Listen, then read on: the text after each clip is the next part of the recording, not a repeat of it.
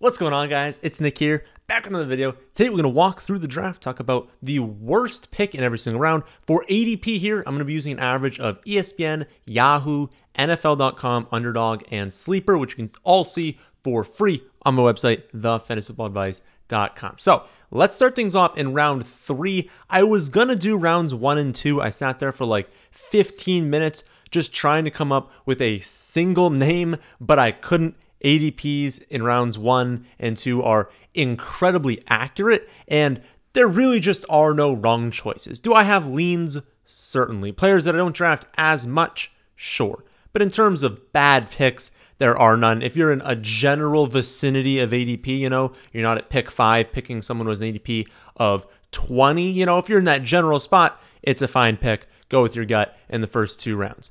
Round three, Breece Hall, uh, average ADP is 31st. That is roughly, I'm going to do, um, say that as opposed to like a 12 team league, right? So round three here is 12 team league, round four, 12 team league, not in a 10 team league. Uh, it's roughly the mid third round. And I have him ranked now as an early fourth round pick. Um, made that adjustment after the ESPN article kind of came out, basically confirming things that we figured would happen before, weren't 100% certain with. But basically, uh, they are expecting to start the season that Dalvin Cook is going to have a very strong workload on the ground, and they're not going to overload uh, Breece Hall. Makes sense, right? I mean, Breece Hall coming off a major injury, someone that they plan on being their featured back for years to come. Why on earth would they rush him back? Why on earth would they overload him? They gave uh, Dalvin Cook a lot of money. They gave him a good amount. He's going to be very involved this season. With how involved he's going to be, even projecting Breece Hall to be highly efficient, I just figured you had to knock down those carries. They're not going to give him too many, and that bumped him into the fourth round. So um, probably the most risky, uh, and at this point, the least upside pick in round three as well, because you know unless they have a Dalvin Cook injury, even if that happens, they still are not going to overload Breece Hall. They will bring someone else in, maybe, but they would probably just go with the running backs they have right now. Um, but they would utilize another back. It wouldn't be a situation where it's like, oh, Dalvin went down, now let's overload Breece. The reason they brought him in because they didn't want to overload Breece Hall. Round four. Uh, everything's honestly pretty accurate right now. My biggest difference is TJ Hockenson. He's going at pick 44. I haven't picked 48. So not a huge difference. Uh, but again, you know, that's the largest difference in round four. Um, mainly it's should we be concerned about this like ear infection uh apparently it's starting to clear up but he's been missing camp for a while this is very valuable missed time for Hockenson, and we still have you know a relatively small sample size of him on the vikings it's a good sample size a sample size to where if we extrapolate over a full season will be a very good pick in this range. But I've kind of dropped him more recently. I think I would rather draft him in round five just because of some of these concerns. Um, I'm thinking Addison can command more targets uh, than Adam Thielen was last season. Kind of seems like Osborn's taken a step up. Uh, and so you kind of consider that. They obviously have Justin Jefferson, so there's only so much of a ceiling for Hockenson. And so I don't know. I think I just kind of started thinking about it a little bit more, and I wasn't super confident in spending a fourth round pick in a redraft league on TJ Hockenson. I think fifth round makes a lot more sense. Uh, again, still has that very clear upside. He could have 100 receptions this season. I'm a little concerned with this weird ear infection where his like equilibrium is off and he's just like not able to get back on the practice field again. Valuable missed time. Uh, that's not the end of the world, but when is he going to come back? Uh, round five, George Kittle, another tight end here. I think the last tight end on the list. Uh, he's going 50th overall. I have him 66th. He's also the fourth tight end off boards. He's my tight end six behind Darren Waller and Kyle Pitts. And it's just target competition and the fact that I think I like Waller and Pitts a little bit more than the market does. Kind of looking at the ceiling for Kittle, he needs an injury. Like, especially in round five. Like, if Kittle was going in round 12, of course, doesn't need an injury, right? But to pay off a round five ADP and to return value on that as a tight end, he can't have Deebo, McCaffrey, and Aiyuk fully healthy all season. That just can't happen. And I don't want to spend a fifth round pick on a tight end where that's the case. Hopefully, Hockenson can fall into round five. You can take him. But if not, wait. Wait for Darren Waller. Wait for Kyle Pitts because I project them even higher than George Kittle. Um, Waller could dominate the target share for the Giants. Mean, we could see a world where Kittle is like fourth on the target share for the 49ers, and they're not even a high volume passing attack. So a relatively low floor for Kittle. And we all know he's always had a low weekly floor as well. I'm talking the season long floor is lower than people think, but even the weekly floor for George Kittle, like he has these explosion games, but he has plenty of games where he has like two for 30, two for 40. I know that's just like the case with tight ends, but in round five, I want a little bit better than that. Round six, Mike Evans. I didn't think that I would come to this conclusion, but he's going 70th overall. Uh, I have him ranked 80th overall, so that's 10 spots back. Uh, quarterback play is obviously just a massive concern with him, and I think it impacts Mike Evans more than impacts Chris Godwin. Uh, also, you look at last year and you're like, well, I mean, first of all, I know Brady wasn't that great last season, uh, but he was 13th in points per game. So you're like, okay, Brady having like the worst season of his career, he was still 13th in points per game. It was because he had over 43 fantasy points in his last game played last season, you know, before the last week of his season, then they didn't play the final week. But before his last week, he was 31st in points per game, has an explosion, goes up to 13th. I don't really think we can consider that he was a high end wide receiver two last season. For the vast majority of the year, he was producing in like the low 30s for points per game. He's now going off the boards as the wide receiver 30. You look at last year, he had eight half PPR points or less in eight of 15 weeks. Again, he's got Baker, he's got Trask, he doesn't have Tom Brady anymore. Even in Brady's worst seasons of his career, he's significantly better than Baker and Trask. And like I said before, I think it hurts him more than Godwin because he needs those balls downfield. When a quarterback is bad, the accuracy doesn't get better deep downfield, right? It gets better a little bit in the short area. That's where Godwin can kind of excel. Deep downfield on the sideline, you need these accurate throws. I don't know. I don't see it happening with Mike Evans this season. Round seven. We've got D'Andre Swift. He's going 77th overall. I have him 97, so 20 spots back. Um, lack of carries is really just my biggest concern with D'Andre Swift. Um, I've talked about this before, but if we look at the um, if you look at just like camp carries, they're just not involving them in the ground game. And I know people want to point out they're like, well, that doesn't really matter much. And I kind of agree. It doesn't really matter all that much. But I think the major point is if he was actually going to overtake like the Miles Sanders role from last season, which is not going to happen, obviously. Like Miles Sanders was basically only an early down running back. For you to think that D'Andre Swift is going to turn into an only early down running back, that makes zero sense. That is not what his game is. He is good in the receiving game as an explosive change of pace back. That's what he is for D'Andre Swift. Why would he completely flip and only get carries this season? That makes no sense. So then you'd say, okay, well, maybe he'll be a featured back, right? Why would that happen either? They're not going to go to a featured running back when they have Penny, they have Gainwell, they have running backs that they trust, that they like, and they've seen D'Andre Swift was literally traded away from the Lions because he couldn't handle a large workload. What are they going to come right away and give him a large workload? That doesn't make any sense. And so I think he's just going to be their passing down back, a passing down specialist. And then there's also reports that in like the four minute drill, two minute drill, they actually like Gainwell. Like they think Gainwell just knows the offense well enough, uh, has produced well in the past in that role to where they want to keep him in that role.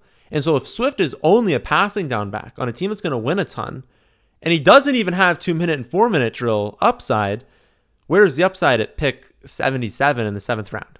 I don't see it. Uh, eighth round, AJ Dillon uh, going 96th. I have him 105th, nine spots back.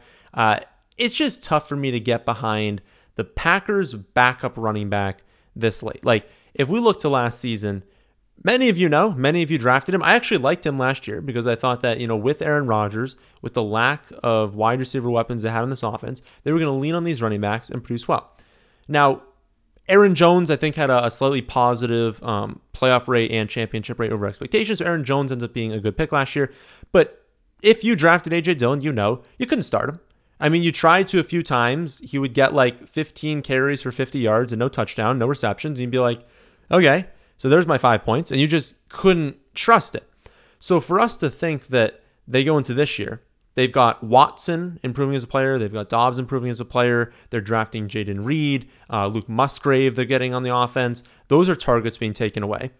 And then you're transitioning into Jordan Love, who by all accounts, and you know any sort of mental thinking here is going to produce the conclusion that he is not as good as Aaron Rodgers. He can do different things that Rodgers wouldn't do, but he is significantly worse than Aaron Rodgers. And so for us to look at AJ Dillon and be like, the only thing that's changed this season, you're still the backup. The only thing that's changed is you have more target competition and a worse quarterback, and we couldn't start you before, but we're going to take you in round eight in redraft. I don't buy it. Absolutely needs an Aaron Jones injury. Round eight is too early. Round nine, Michael Thomas going 104th overall. I have 108, so not too bad. Um, it's just such an uninspiring pick. I feel like he's just such a floor pick, and we're starting to get close to double digit rounds. We're at round nine. I don't want floor picks. I want players who can really outproduce their ADP. And I think people see the name for Michael Thomas and they think that he can he just kind of can't. I mean, Olave is the number one. So maybe Olave could like tear his ACL and they have to force feed Michael Thomas 10, 11 targets per game. Then he outproduces his ADP.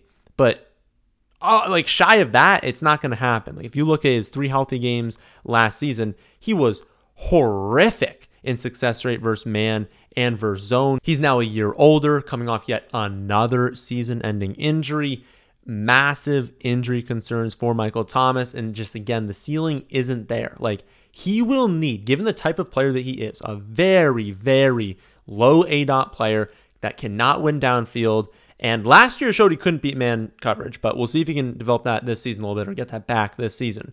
I'm skeptical. But the point is, he's not a downfield player.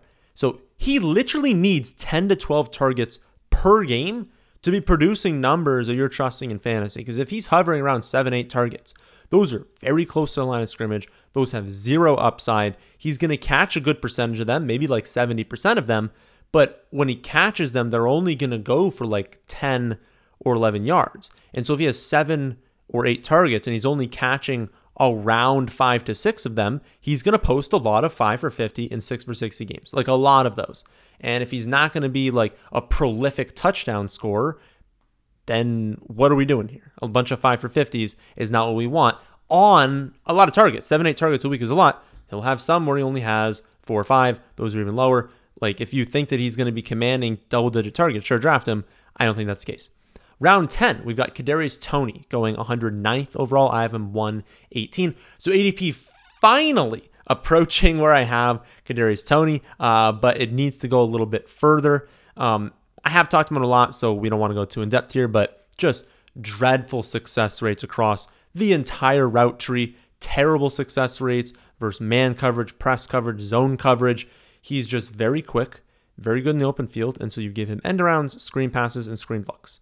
And until he develops to more than that, we can't really trust him in fantasy. And he needed camp to develop into more than that because we have not seen it thus far. Going to be really, really difficult to trust a gadget player in your starting lineup in a redraft league, even if you're drafting it on Kansas City. I understand the offense is really good, but it's a gadget player.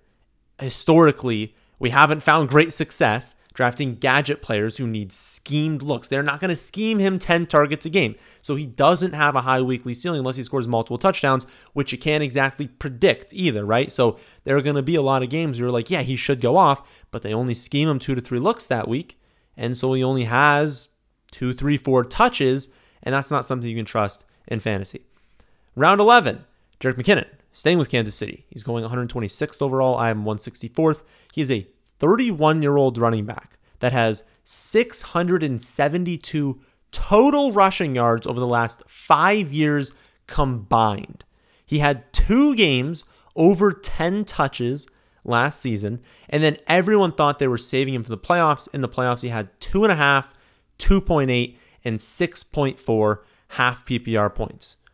I just don't see the appeal. Again, he's 31, didn't just turn 31. He is a good 31 years old, has been producing 672 total rushing yards over the last five years. He's not going to do anything on the ground. You're relying all of it on the receptions. Even when you add in the receptions, two games over 10 touches last season, and they were not saving him for the playoffs. That was just the production he was getting. He's now a year older. Like, I just, I don't see any appeal with McKinnon. He'd need like four dudes to get hurt and for them not to add a free agent to actually break out this season. Round 12, Adam Thielen going 143rd. I'm 149, so not too bad, uh, but he turns 33 on Tuesday. Yards per target have dropped in five straight years. He's joining a new team. That new team has a rookie quarterback. It's a high end prospect, but it's a prospect, right? Bryce Young is not going to enter the NFL and be an elite quarterback. It's going to take some time. We know historically rookie quarterbacks struggle to support high end fantasy wide receivers. They pretty much never support multiple, but they struggle to produce really high end fantasy results. And so I think Thielen could maybe return 12th round value, but if he does that, he provides no value, right? Because you weren't planning on starting him. And so if he produces 12th round at his ADP, even if he slightly outproduces round 10, round 11, that's still not someone you're starting. I just don't think we're ever going to get to a point this season where you're like, yeah, Adam Thielen, throw him in the starting lineup. I feel really good about that. I just don't think it's going to happen. I think it's possible for some of the wide receivers on this team. I don't see it from Adam Thielen. I would target a higher upside wide receiver in that range. Round 13, Damien Harris. Uh, ADP is 146. I have him 158th, and I honestly want to move him down even further than that. Uh, there's a very real chance that Latavius Murray is the Bills running back two this season. Like, and I think people kind of put it at maybe like 15%. I think it's at this point like 60 40. I think that Damien Harris has the edge, like 60%. But if we're talking about a 40% chance that he's the number three running back on Buffalo, why would we want that? I mean, Latavius Murray has eight straight seasons of at least 115 carries. He has at least 140 carries in seven of the last eight years. He's better in the receiving game than Damien Harris. He rarely misses time due to injury. Coaches love him. He's produced on multiple teams, even joining that team like during the season. I don't know. Like, I just think that teams like Murray so much, and he's been so consistent, and they can just rely on him to be fine and not screw things up, that I think there's a real chance he wins the number two job over Damien Harris. And if that's the case, and you really want to draft a backup here from some upside, why not wait until round 18 on underdog? Well, literally, like, I don't think it's drafted anywhere, but if you're in a really deep format, wait till round 20, grab Latavius Murray. There's your upside if you want a Buffalo backup running back. Don't spend around 13 pick on Damien Harris. Again, at best, he's number two. I think he could be number three. In rounds 14 plus, no such thing as a bad pick. I mean, like even round 13, like if you really want to go all in on Damien Harris, I'm not against it. I don't think it's going to impact your team. I think there are much better picks to make, and I wouldn't do it personally.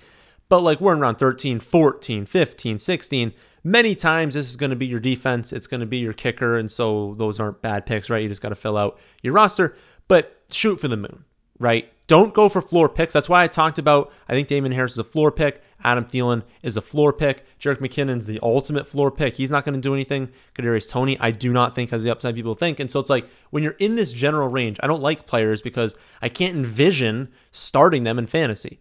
So every time you're drafting someone in this range, just think about what is their path to actually starting, not outproducing their ADP, being like, oh, I think, you know, he's coming off the board as wide receiver 60. I think he can finish 50th.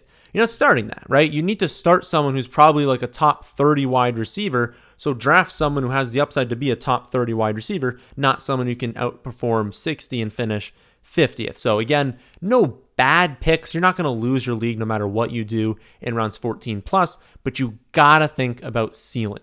Is there an outcome where that player can really be good, finish as, let's say, a wide receiver two in fantasy, or at least close the season as wide receiver two. Maybe you're looking at rookies in this range being like, well, they're probably not going to do a whole lot, but maybe they will. Maybe there's a chance that in the second half of the season, they break out and have a really good close. So, if you want to see my complete rankings for every scoring format, uh, two wide receiver, three wide receiver rankings, all that stuff, customizable rankings. You can see that on my website, thefantasyfootballadvice.com. And if you want to get access to that for free, you can check out my underdog promo in the description box down below. All you got to do is sign up for your first underdog account today using promo code FFA and make a minimum $10 deposit.